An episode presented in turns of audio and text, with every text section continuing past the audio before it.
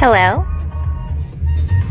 So today is Tuesday, January thirtieth, two thousand eighteen.